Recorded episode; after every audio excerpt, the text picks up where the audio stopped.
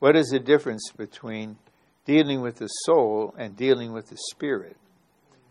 The ministry I've been reading, these subjects sound uh, very similar. Okay. In some respects, they are. To deal with the soul is to deal with this organ directly and the natural life and uh, the satanic element that affects that, the self that's there, and the self needs to be renewed, sanctified, transformed.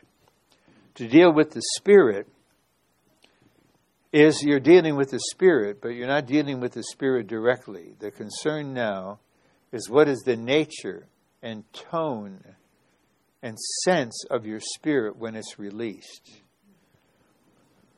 So our spirit is like a river flowing from a pure mountain source. But when it comes down, it passes through uh, a certain sulfurous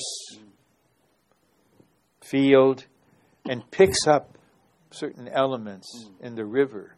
So by the time it reaches you, it's not drinkable.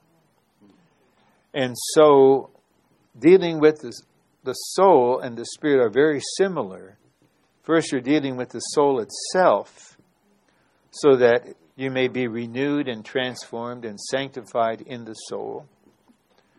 But now you're dealing with the soul as the passageway out through which your spirit flows. And so now the Lord wants to, this is very delicate, to touch certain aspects or conditions of your soul that affect your spirit. So I remember being in one meeting, a prayer meeting, and the brother was praying with a strong spirit, but you could tell he was angry. He was angry. And he was angry about his difficulty getting a job and holding a job because he thought he should have been full time like some others. So he didn't really like working and he was unhappy about the situation. So that is not dealing like with the soul itself but there's something presently in the soul that is coloring his spirit. And so that needs to be purged.